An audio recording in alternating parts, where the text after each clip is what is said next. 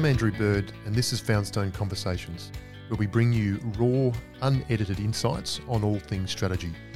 And in this episode, we chat with Jordan Colreevy, who's the head of category strategy at one of the world's largest consumer goods companies, L'Oreal.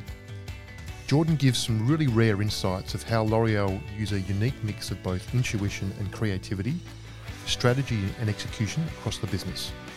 He talks about how L'Oreal's French heritage and culture have a really big influence on this and how other organisation leaders can learn from this sort of approach. L'Oreal also captures unique customer insights and they don't let the traditional rulebook, inverted commas, constrain them.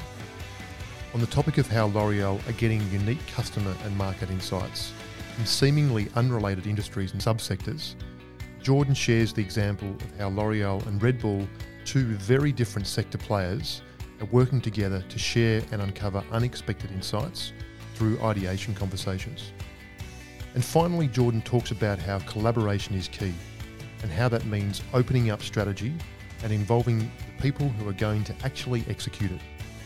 There's plenty of really helpful tips in this episode on how to start co creating strategy with customers and staff. I hope you enjoy the conversation and trust you'll get some really meaningful insights on how to apply practical strategy to your own leadership and organisation.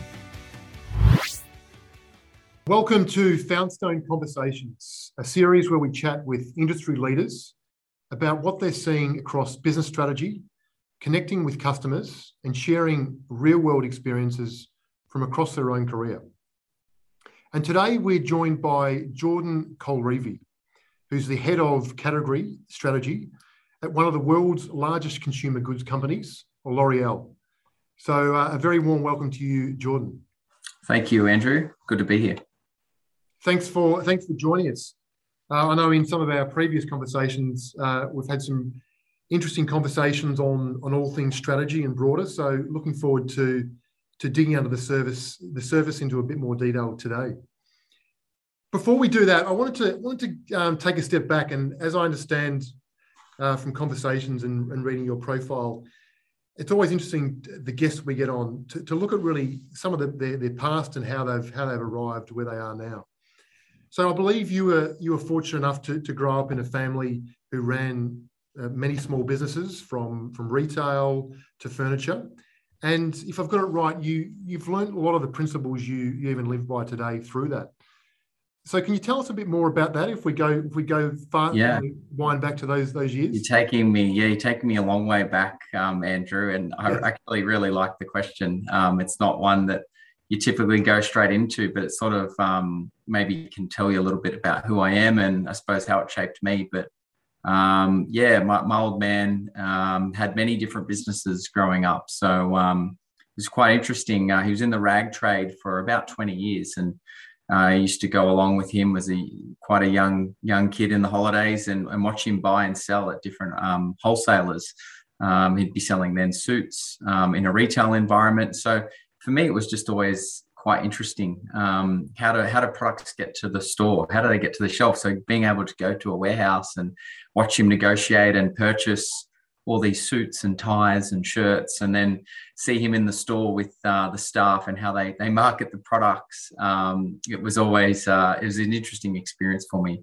Um, you know, as quite a young young person growing up, uh, and then he he sort of shifted into furniture, which was which is really interesting um, because I thought, what do you know about furniture? Um, you've been selling suits for 20 years and you're doing that really really well. But um, as we kind of discussed a few years later when i when i talked to my old man about why he made that shift um, it was really interesting. He, he was looking at the market and he was seeing a bit of a, a change particularly in retail clothes um, and that localized you know small business in that environment. There was lots of pressure on costs and price and, and competition and he was essentially looking at um, an exit um, and, and, moving into a whole new category, which, you know, when you've got four kids um, and, you know, mm-hmm. we're at school trying to feed us all, um, it was a yeah. bit of a bold move to make. Um, so to, to shift categories from clothing to furniture, we were, we, we were quite amazed at um, how that transition actually happened. But the other part to, I think, what made it so interesting was, he headed towards where his passion was, and um, he was actually really passionate about antique furniture and um, had all those basic principles uh, learnt from buying, selling, uh, running a store, uh, staff, things like that, and, and essentially applied it to a whole new category um, and built another business uh, for another 20 years. That, that, that's huge. I mean, as you say, that you paint that picture of the, the circumstance. You know, you've got a, you've got a, fa- a raising a family and the pressures yeah. that come with that, and to be able to take that leap is is huge. And do you think that the learnings for him and then uh, you now, it still comes back to some some very fundamental principles that still are, are really relevant today? Yeah, I think so. I think that the things I take away from that environment are firstly knowing knowing who your customer is, um, and so location was so important for him um, back when he had his store. Um, yes, it was suburban stores, but uh, just knowing who your customer was, particularly when he was starting the new venture, uh, getting into antique furniture, uh, he was able to tap into, I think, quite an interesting um, opportunity, which was he was able to buy a lot of his furniture and buy it quite well, um, which is where uh, the margin was created. So he was able to buy products, if you like, secondhand furniture from essentially um, houses within the area um, that he was working in. So it wouldn't be uncommon for us to be driving to, to school uh, and for us to stop by a house and uh, put a flyer in one of the, the houses that he saw. Um, you know, we're talking um, older style Australian houses that he could mm-hmm. identify as ones that had the type of furniture he was looking for. So, um, yeah, a lot of his customers actually that bought would also sell to him. So, one of the things I learnt was, you know, he typically made his money through buying, not selling. So, um, one of the yeah, one of the secrets I think to his success was finding the right products. Um, but then it was the customers bringing those products to him um, in the end. And so, yeah, he developed quite a good business that was um, well known throughout Sydney. Yeah, that's awesome. It's uh, well, thank you for sharing that with with us. It's, it's uh, brilliant to get that context. So if we fast forward to to now, so your role as head of category strategy at at uh, a, a, global recognized brand, of course, L'Oreal.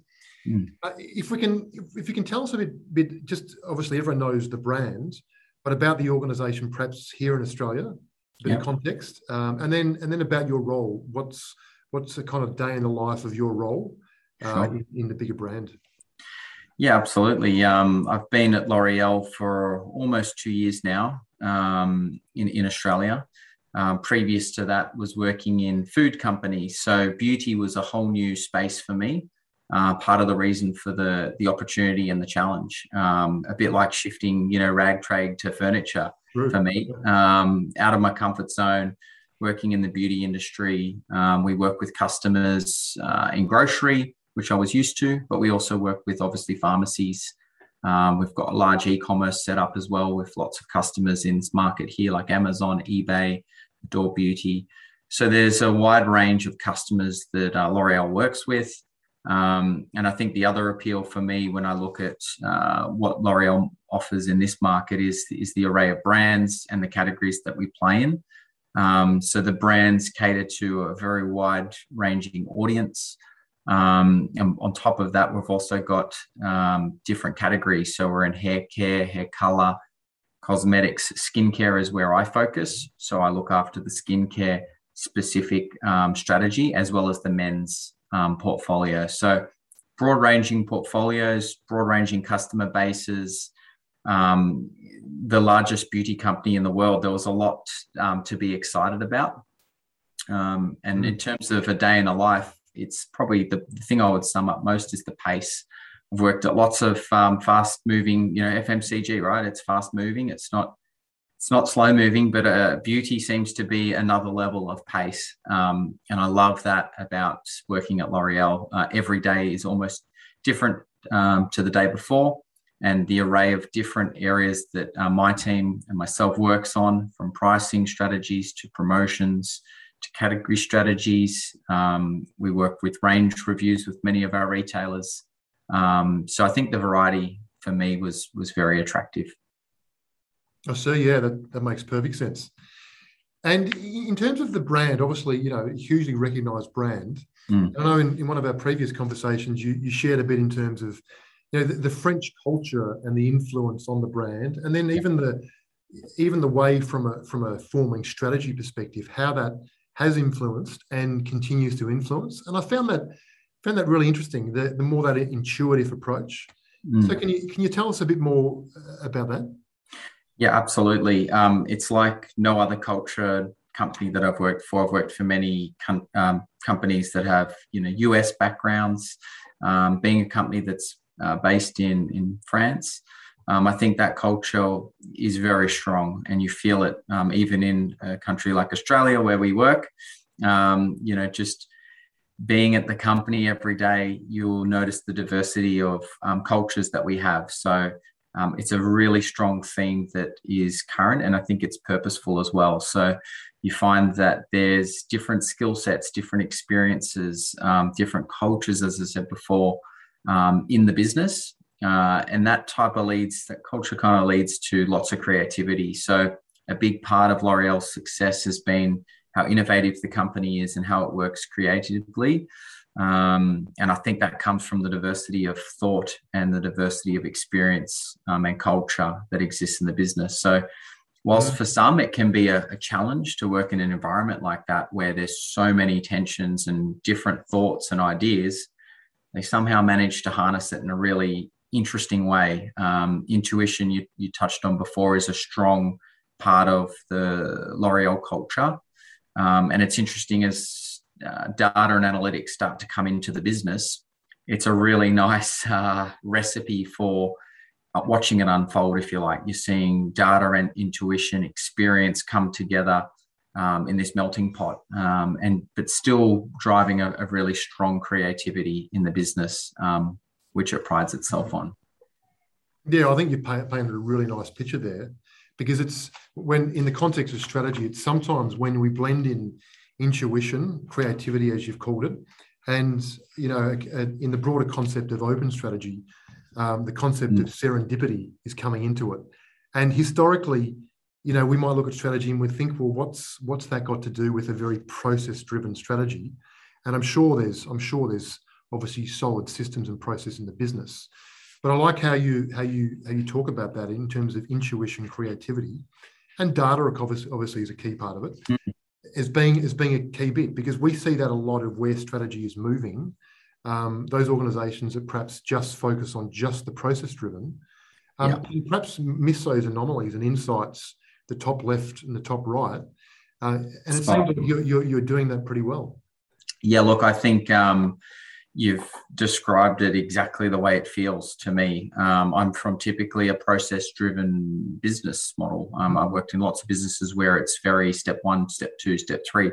L'Oreal's not like that. Um, the rule book doesn't really exist for them. So um, it's just understanding the, the balance, I think, between having those processes when you need them, but then also uh, not I suppose throwing a wet blanket over creativity and and and ideation and mm. flexibility as well. Um, I think I think they're the ingredients that make it so unique. So um, yeah, sort of my role is is a bit of a conflicting role in that I'm in a part of the business where I do need to be driving process. I do need to be driving discipline um, around, you know, good guidance and governance on promotions is, is a good example um, where you do need to have those disciplines and rigor, but it's in the collaboration process of how do you get to those strategies? How do you bring different departments along the journey, like a marketing department as well as a finance, when you're developing some of those strategies? Um, that's where the, the magic essentially happens um, for us. Yeah, for sure. I love how you put that. You know, in, in a very positive context, the rule book doesn't exist because I think uh, a lot of the time, from a strategy perspective, mm. if you try to play within the traditional rule set and conventional rule set, we're all going to miss those opportunities. And because markets, you talked about the beauty industry being really fast paced, if mm. you're perhaps playing within the constraints of a rule book, um, you're going to miss. So it's a, it's a really good example. Just on that note, I know we've talked briefly about it just before. What we see from a Foundstone advisory perspective is is those is those insights that come from potentially very different industries or sectors or very different product sets within within a particular sector And I know, I know you shared just a, a, a, the start of a story in a, in a previous conversation about another global brand who um, who you've come across, and you're in conversations now uh, around perhaps they're in a very different product set. Mm. Through conversations and exploring perhaps some areas that pe- other people might say, well, what what has that got to do with anything with the mm. L'Oreal brand? That you're you're starting to uncover some things that could be really interesting about sharing insights. Um, yeah, can you can you tell us a bit more about that and that brand and how that's unfolding? Yeah, absolutely. Um, it's been a great conversation that yeah we've had a couple of times now um, with yourself, and uh, I think that the brand that, that we're working with at the moment, from an ideations perspective, is Red Bull. So, um, you know, not initially you, you, to your point, you wouldn't think L'Oreal, Red Bull. How, how does that sort of make sense? Thinking about the categories that we're in, customers that we're playing in, uh, and even the consumer base, but what I, what I love so much about working in a business like L'Oreal is um, we've actually been able to bring together two of uh, two of these businesses together and actually have an ideation session around what opportunities could exist. Um, and what we've found is, in fact, there, there, in fact, there's huge commonalities between some of the consumer profiles. Um, there's areas we're really strong in as a business in terms of the customers that we work with and some of the opportunities that they want to get into from a customer perspective and how do we leverage some of these um, i suppose strengths that each of us has uh, and how do we bring those together and, and, find those opportunities whether it's a consumer activation um, talking about what some of the you know the brand um, goals that we've got the brand mm-hmm. goals that, that red bull have um, tapping into some of the audiences that they talk to directly through some of their media and likewise with us. So it's been it's pretty early stages but it's a really interesting conversation um, around how do we tap into i suppose the commonalities through the consumer starting there but then understanding what the strengths of each of the different businesses are and brands um, around communicating to i suppose these audiences and, and, what platforms can we tap into. So um, it's it's an amazing um, and it, it's an exciting opportunity, and I think it's gonna it's it's gonna probably break some new grounds for us in terms of thinking differently and how to grow in a in an environment where growth can be hard to come by. And I think these are the ways that you can you can unlock uh, new growth and differentiate yourself in in the marketplace. For sure, because I guess if, when I first came across you, you were on the, the panel conversation in another forum mm. with uh, your peer in Red Bull and and again, you've just shared it with us now. You know, you know, a lot of people probably would would even would miss that even that that next conversation about exploring opportunities. Um, but the way you put it, you know, the uh, you know common ground in consumer profiles, and the, just you look at the L'Oreal and the Red Bull brands. They're two really unique, significant brands. Mm. And the fact that you're in conversation now, pushing the boundaries from a mindset point of view, um, you know, for the good of the consumer. I think it's a it's a brilliant example of very different product sets. Yeah. But you know, who knows what where it goes and, and the the outcomes. But I'm sure at a minimum, you're testing each other's mindsets to think outside the box. If I, if that'd be fair to say. It, it's a really yeah. I mean, it's a really good um, summation of, of exactly what we're trying to do. Um, and I think at the moment when you're in an environment that we're in where we do need to think differently. We do need to mm. um, go external. And I think this is mm. something that we've spoken about before as well. But yeah. you can get caught up a lot of times in the four walls that you live in, um, whether it's working from home four walls or the four walls at, at work. Um, how do you get external and get a different uh, perspective of, of business, of the consumer, and just sitting in that environment and having that conversation actually makes you also appreciate what you've got. And uh, they start to look at, you know, in envy, some of the relationships you might have with customers or some of the different profiles that, that we really appeal to. And likewise, we feel quite the same um, in terms of how different their business is and how strong it is in different areas. So um, I think that external perspective for us, we, we, we, probably need to do it a little bit more often. Um, but it was a good reminder of getting outside of our everyday environment, off our computers, into stores, yes. into different categories and and really seeing what's out there. So um, yeah, definitely reinvigorated that um, that excitement for us, I suppose, and that passion to do that. For sure, it sounds like it. And, and though, again, you know, the four walls, like you say, from a, the way people have been working the last couple of years, it kind of helps kind of then stretch those the minds in all those different areas, doesn't it? So I think it's so. Thank you for sharing that. I think it's a really very practical and a real example uh, that that we're seeing, you know, is critical that that very different products or services mm. to have those conversations and, and see. And a lot of the time, things will come from it. So thank you for that. Thanks. In terms of strategy, so uh, you know, there's strategy is a, a big general word, isn't it? And we can there's a lot of different examples or different definitions of it. But when we when we apply strategy to to your role uh, within L'Oreal, I know I've heard a, heard a, bit about you, you know, talking about keeping really close to your partners, um, retailers, and the end customers. Um, some people define strategy by it's the choices you make. Um, there's there's plenty of others. You know, in, in very practical terms, how do you, how do you look at strategy in the context of your role and and the organisation?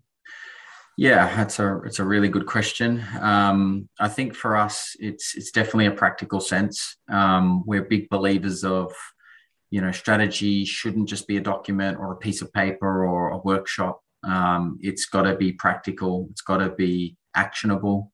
Uh, how do you execute it? So that's the lens that I typically put through um, when I'm working through different uh, strategies and, and, and goals with the business it's it's around essentially planning. Um, for me, it's strategy is not a scary thing. Um, I, I, look at strategy as synonymous with planning. It's it's a roadmap. It's a vision. Um, it's how we're going to get there, and it's giving people in the business um, a broader perspective in terms of you know where do we want to play, how do we want to play, how are we going to win, um, what are the strategic priorities for us? What do we need to do first, second, third? Um, at times, it can feel like everything is a priority and we need yes. to do everything. Um, but in fact, we, we we do have priorities and we've got reasons for things to be priorities. So it's I suppose giving the business, as I said before, a roadmap, a vision. Mm. it's understanding that pathway and and and where does growth lie? How do we go about uh, obtaining that growth. And we put that through a lens of a category growth, not a L'Oreal growth. So it's really important to differentiate that. And that's a big part of my role is to is to help the business understand the category drivers. Um, what are the consumer insights that we can leverage from our consumer team? What are the shopper insights in terms of what the shop is doing in our retail environment with our customers? What are the customer strategies? Um, what are their needs? So uh, we typically look at it through a three-way uh, win lens. I see. And that that being L'Oreal, uh, the customer who we who we sell our products to, the middle the middleman, and and the end user, the consumer slash shopper. So they're the they're the kind of three leaders that we look at addressing um, in terms of yeah, have we got a three-way win? If we generally can tick those three boxes, then it's typically good for the consumer, is it good for the customer and is it good for us? So that's that's a simple way of thinking about it. Yeah. i like it. Uh, in terms of those you talked about you know going external and into stores and i know it's, it's always you know making the time for that is important.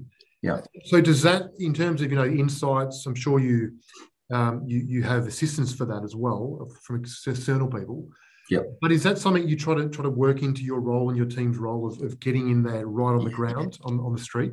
Yeah, absolutely. And uh, I've, I've got to say, I'm, I'm not good at it still, um, but it's something we definitely aspire to do. So, whenever we've got shelf changes in stores, which happen every you know twice a year in different categories, we will allocate or we'll make it mandatory at times to, to go out and do that um, with our field team. So, changing the planograms in the store, spending a day there with our field team, so important um, in terms of just seeing what's happening out there. How do the shelves fit together? How do the products look and feel?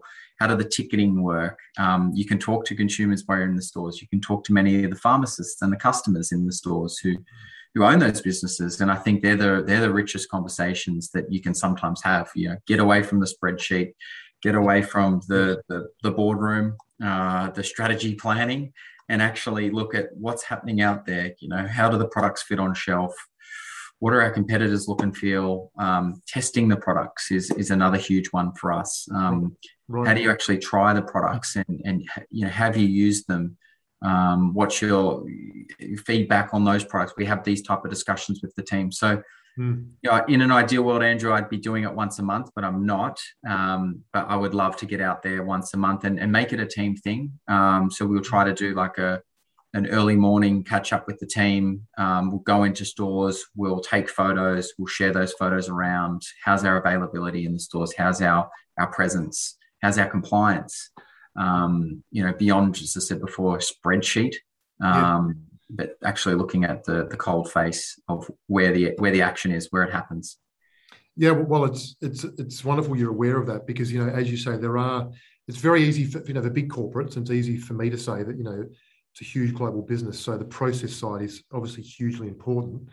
But the fact that you're aware that you're you're you know deliberately trying to carve out time for that, yeah. I think is is really key, isn't it? Because you know you talked about the look and feel. It's harder. It's very hard to put that into a explicit number or a spreadsheet, isn't it? Yeah. Uh, and that's where it comes back to your point around intuition, creativity, and you know what we're seeing even around serendipity. You know, you might bump into a, a customer in a shop and have a conversation that yeah. that makes you aware of something that is completely left field. So I think yeah, that getting out of the spreadsheet is tough, isn't it? Because yeah. the systems and, and the and the process side is still hugely important, and you've got to try to carve time, time out, which it sounds like you're you're trying to do. Uh, yeah, and uh, like I said, it's not where not where I want it to be. I, I started in the field um, back in the day, so I, I, I remember what it was like in the field, and I remember talking to people that were in head office, and um, you know, how do you get people in head office to listen? Yes. Um, because typically, if you run an idea through somebody that's living out there and, and breathing that environment every day, they're mm. pretty good test for if something going to work. Um, so it's something that I've definitely got to pick up a little bit more. Um, I can't forget that.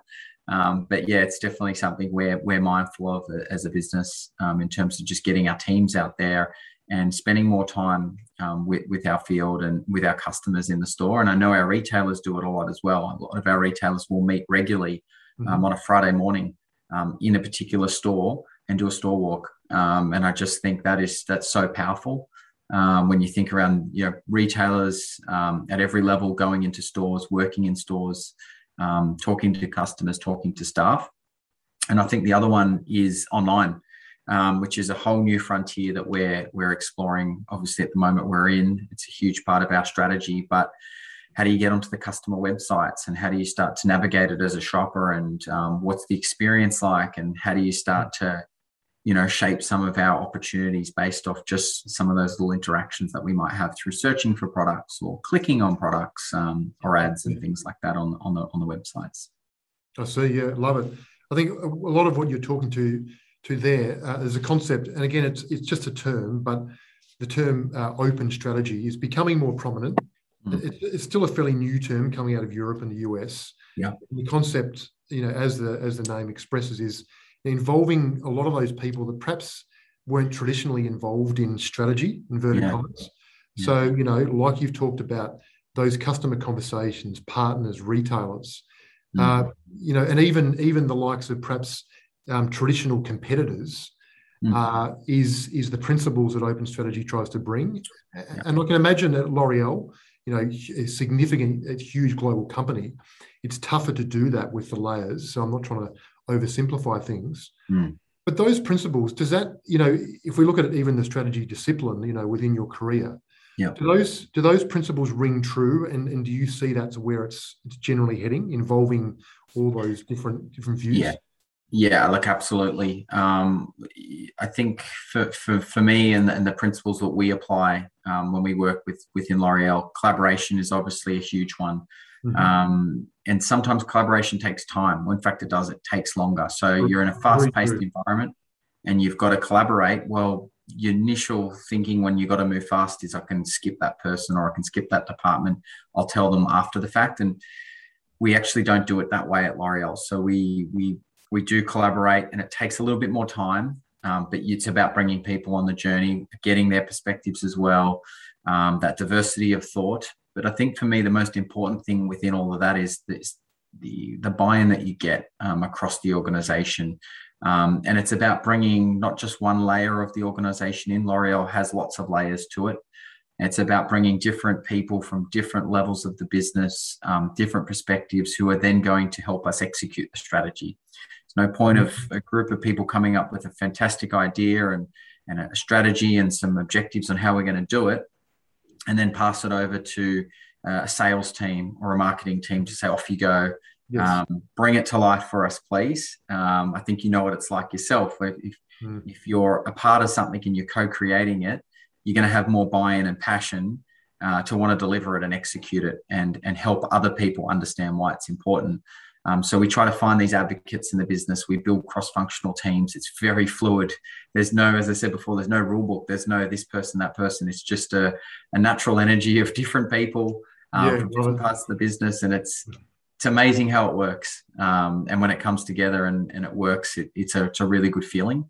Um, but I think, in summary, to what I'm trying to say, it's it's about involving the people that are also going to help deliver the strategy, execute the strategy. And if you've got those people in the room and they feel part of the journey, they're going to also be the ones to help deliver it and make it a success. Yeah, I think you've articulated that, that really nicely because it's when you stand back and look at that from a logic, it makes perfect sense, doesn't it? But the point you raised about collaboration, it takes time and effort. Mm. And it is so easy. The default isn't in all our busy roles and lives and businesses. Mm. The default always just to get on with it and just get things done, bypass, you know, with, with not not not um, bad intent, but because we want to get things done. But I think that's a really interesting point you made. It takes a lot of time, and we sometimes think that that time spent is perhaps wasted time. Yeah. But what you've described there about you know involving the people who are going to execute and collaborating, co-creation, and getting advocates and buy-in. Mm. I think that's that's really what it's doing, isn't it? Through that. Uh, absolutely, and it, and it's with the customers too. So that's an internal lens. But then, how do you bring that to a customer, like uh, like a chemist warehouse or a Woolworths, for example? Uh, how do we then have those sessions with them and take them on the journey in terms of these are the insights and these are the reasons why we think you can grow these categories and this is the role that we're going to play within that. So the steps for us aren't brand first. In fact we start with start with the marketplace the category the drivers the insights and what does that opportunity look like to grow that overall pie? And uh, and we, have almost flipped that around to where we used to be where it was let's go in with the brand let's go in with the the power of the brand as opposed to now what we're doing is we're going in with these are the shopper insights, the consumer insights. This is how you can win and grow your overall category. And we want to be part of that. And this is then our role in terms of executing that. But how do we work together on building some of those opportunities? And I think that's the when you get the customer bought into that front half, the second half becomes a lot easier because they're really clear in terms of what are the drivers, what's it going to take to to unlock growth um, for their category. And, and that's how they're talking as well. So they give that feedback to us regularly. If we're not talking category, um, you sort of you don't get as much time if you like in their very busy schedules. Mm. Yeah, well, and, and the as you just said there, the conviction that brings then by starting with that consumer insight is very different to these big broad assumptions that probably aren't aren't really very grassroots on what's happening in consumers' lives. Exactly.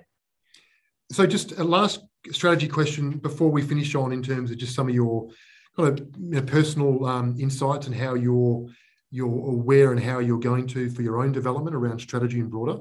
Mm-hmm. Um, before we do that, in terms of strategy, the, the short term versus the long term, we see a lot of people struggling with this, mm. um, especially you know what we've come through recently.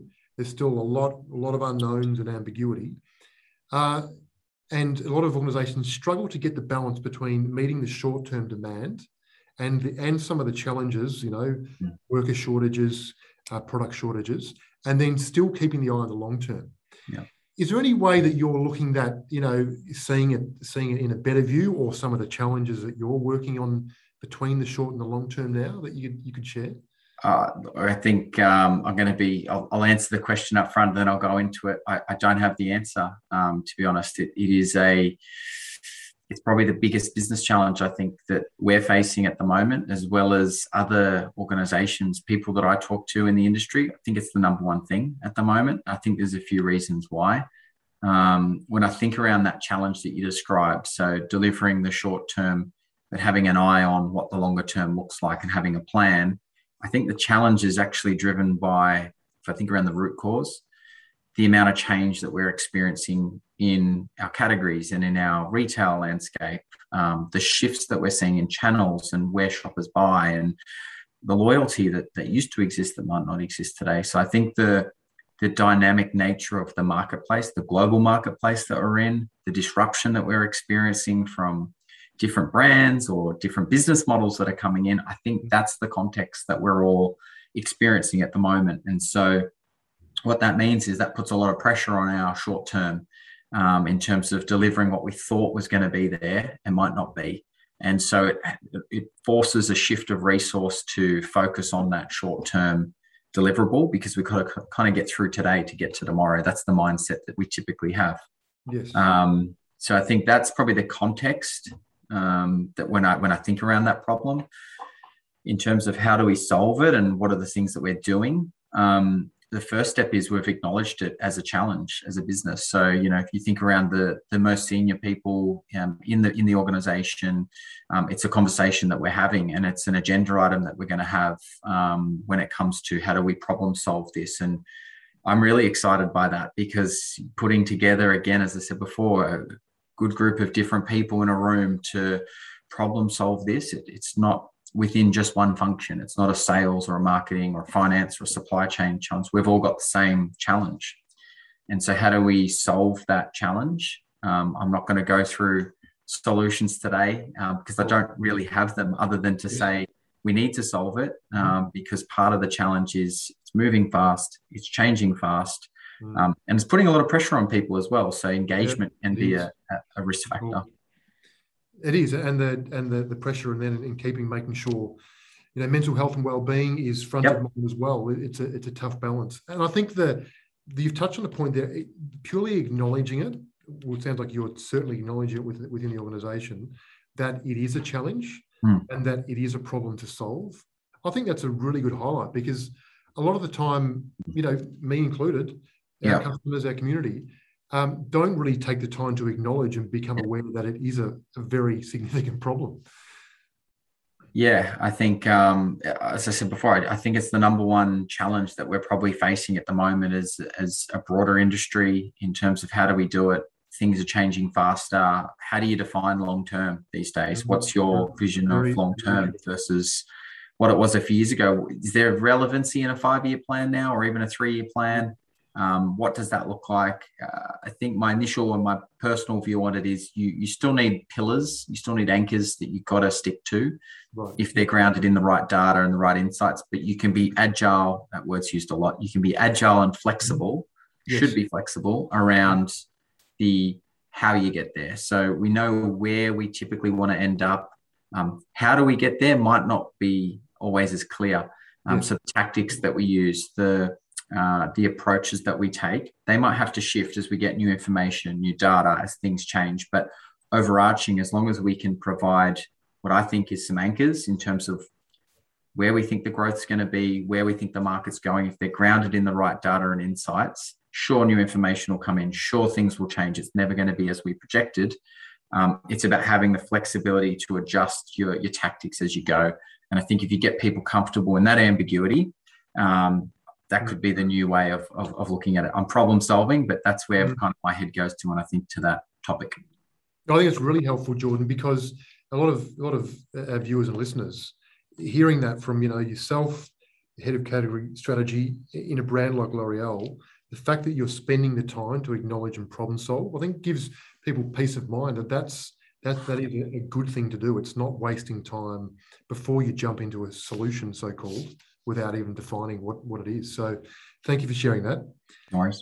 So just to finish on, so mm. um, all of our guests, we, we like to turn from a personal point of view of, of what perhaps in your own personal development, um, perhaps, you know, from a strategy perspective, where where you're turning to, it could be informal, yep. could be a for, formal thing. Is there anything that's that that you could share with with um, our audience of where you're getting help in terms of getting a really good read on where strategy is heading, um, in, yep. in your own discipline? Yeah, I um, I again, uh, love this question. Um, I'm a huge believer in uh, focusing on um, these development goals and and working on you know what are the gaps um, in terms of what we're not doing today and what I'm not doing today, and and what are the skills that we're going to need in the future. And mm. some of those areas um, was a lot, to be honest with you, um, that we're working on, but um, or I'm working on personally. I suppose the ones that I'll, I'll call out, and I think would be relevant for a lot of people, um, is data analytics. That's number one.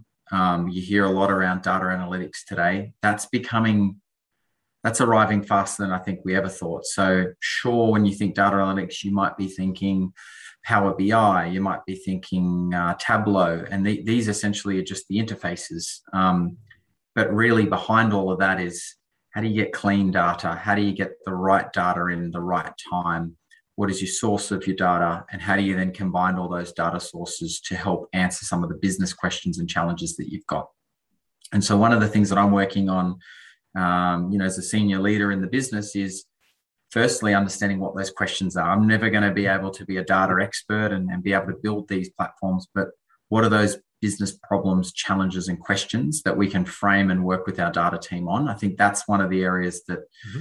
I'm personally trying to, to, to work towards to help enable our data analytics teams to provide those better you know beautiful dashboards and and and and things like that the outputs um, essentially so it's probably the first one um, and in terms of data analytics i think in terms of making better decisions like that's how we look at data in this business so um, we've talked a lot about creativity and intuition and things like that incredible how accelerated the data journey is at l'oreal and how much focus and resource is going behind this because We've got so much data, we've got so many insights, and we're probably guilty of not using all the data and insights the right way. I could imagine. Mm. So for, for us, it's about, for me personally, it's about I'm in a role where data is so important and I can make better decisions with the data.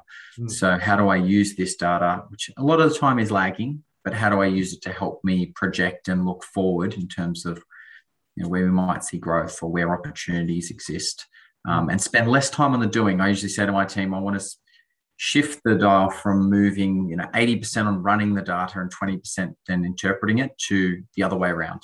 Right. So mm-hmm. the 80 20 flip. And we're starting to see that now. And it's incredible watching young analysts come up in our business that can spend less time running data spreadsheets and things like that and actually working on what we call the so what's now what. So we know mm-hmm. that now what are we going to actually do and what are the actions and that's that's the space that we get most excited spending our time in because it's where the value is brilliant i think that yeah the blend of that when you talk about data and the how it's hugely important blended with the you know the the creativity the intuitive side and you talked about you know spending this time in stores getting that futuristic view the combination of that sounds pretty powerful um, as well as you know the example you gave us around Red Bull. Mm. You know, very different product sets, considering that mindset shift. So I think it's uh, it's a pretty pretty powerful combination. So thank you for sharing that. Very welcome. Thank you, Andrew.